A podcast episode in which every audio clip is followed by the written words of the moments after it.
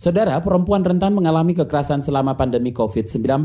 Pembatasan sosial dan imbauan tetap berada di rumah berpotensi menjadi pemicunya. LBH Apik mencatat kekerasan di dalam rumah tangga menjadi kasus yang paling banyak dilaporkan.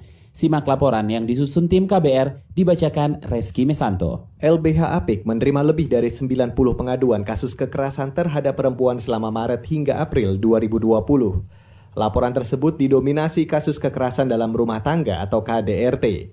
Koordinator Pelayanan Hukum LBH Apik Uli Pangaribuan menyebut, sebagian korban sebelumnya pernah mengalami kekerasan tetapi makin intensif sejak pandemi. Sisanya merupakan kasus baru sebelumnya mereka mengalami tapi nggak rutin gitu. Tapi setelah WFA, jadi karena selalu sering ketemu, jadi hal-hal kecil itu jadi menimbulkan keributan yang besar. Tapi ada memang baru uh, pada saat WFA baru dia mengalami KDRT kayak gitu. Uli mengisahkan para korban biasanya melakukan pengaduan lewat telepon atau layanan pesan singkat. Kata dia, dalam beberapa kasus, korban mengalami kekerasan fisik saat bertengkar dengan pasangan.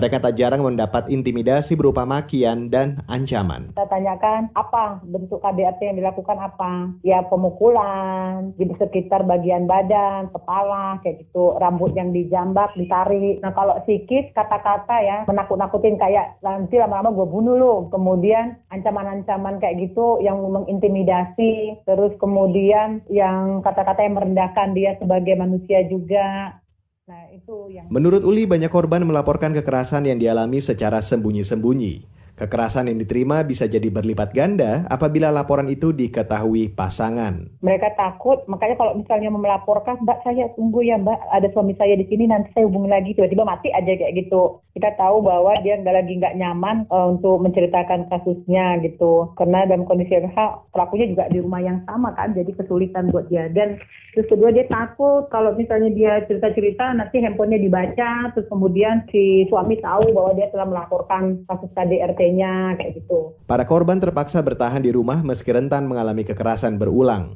Biasanya korban takut jika harus meninggalkan anaknya, apalagi di masa COVID-19 mewabah.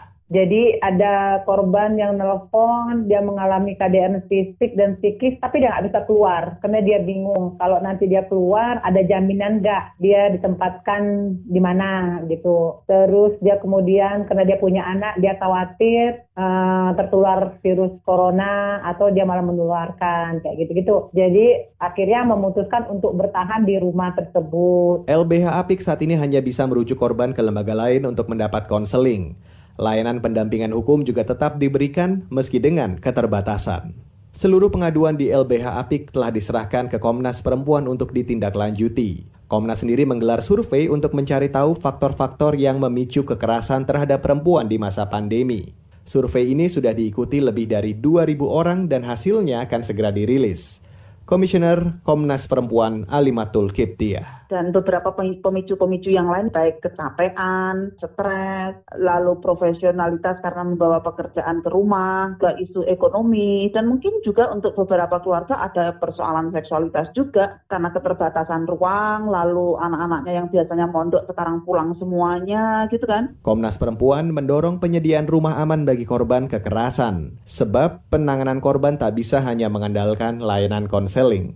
Ali menyebut telah menyampaikan usulan ini kepada Kementerian Pemberdayaan Perempuan dan Perlindungan Anak logikanya kan kalau yang sakit aja kan bisa lari ke rumah sakit toh. Nah ini yang kemudian sakit karena karena KDRT lalu lari ke mana kalau pengadaan layanan itu tutup kan begitu ya. Walaupun saya lihat banyak yang buka online ya dari uh, pengadaan layanan yang ada gitu. Tapi kalau online itu kan sifatnya kan sifatnya konsultasi ya, sifatnya konsultasi bagaimana gitu. Tapi kalau kemudian untuk menjadi shelter kan nggak bisa ya shelter secara online kan gitu harus. Pada 29 April lalu pemerintah meluncurkan layanan psikologi untuk sehat jiwa atau sejiwa. Kebijakan ini juga untuk merespon munculnya KDRT selama pandemi. Kepala Kantor Staf Kepresidenan Muldoko mengatakan berbagai pembatasan memunculkan tekanan psikologi yang dapat memicu KDRT.